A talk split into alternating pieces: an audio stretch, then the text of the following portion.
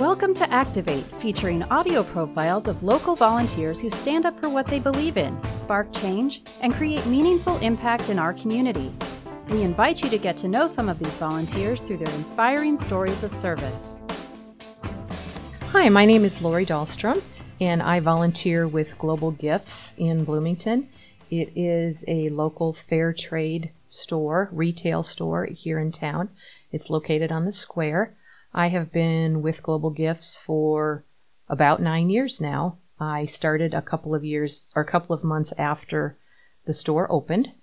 I remember reading an article in the paper. They opened up in August of 2009, and shortly after that, there was an article in the Herald Times, and it talked about this retail space that was selling fair trade items and I was looking for a volunteer thing to do. Being a counselor or having a counselor background, I decided I didn't want to do something super stressful. Like I had considered hospice at one time, but I thought, wow, that's too emotionally draining. I'm still raising kids and I can't do that.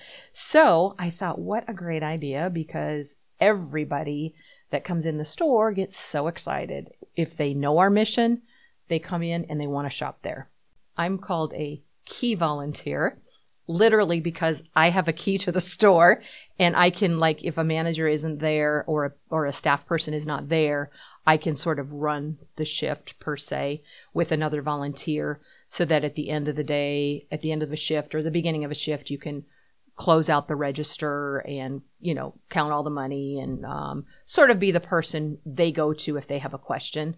And ambassador is a perfect word for it because we also have um, a core group and it's it's smaller than we would like it to be right now so i'm just going to put a plug in for getting community volunteers. Of people like me uh, you know i'm kind of past my working years and and even moms we get a lot of moms but people who are not in college and have a little more flexibility maybe during the day to provide some help for the shifts that we that we have um, because we are open until 8 p.m monday through saturday. It's so much more than shopping it's uh, it's so cool because we have uh, we have a lot of volunteers from the university. Um, so I've met so many fun students. They come from all backgrounds, but a lot of them you find out when you dig deeper they have that very big concern about what's happening in our world today and what can I do to make the world a better place. So that's really cool because I get to hear the you know the background on what brought them there and why they're there, and I'm just in awe of some of the volunteers that we have some volunteers who, you know, they they typically will volunteer there once a week, but they're also pulling a full load of classes. Many of them are employed otherwise. Many of them are involved in other organizations and activities.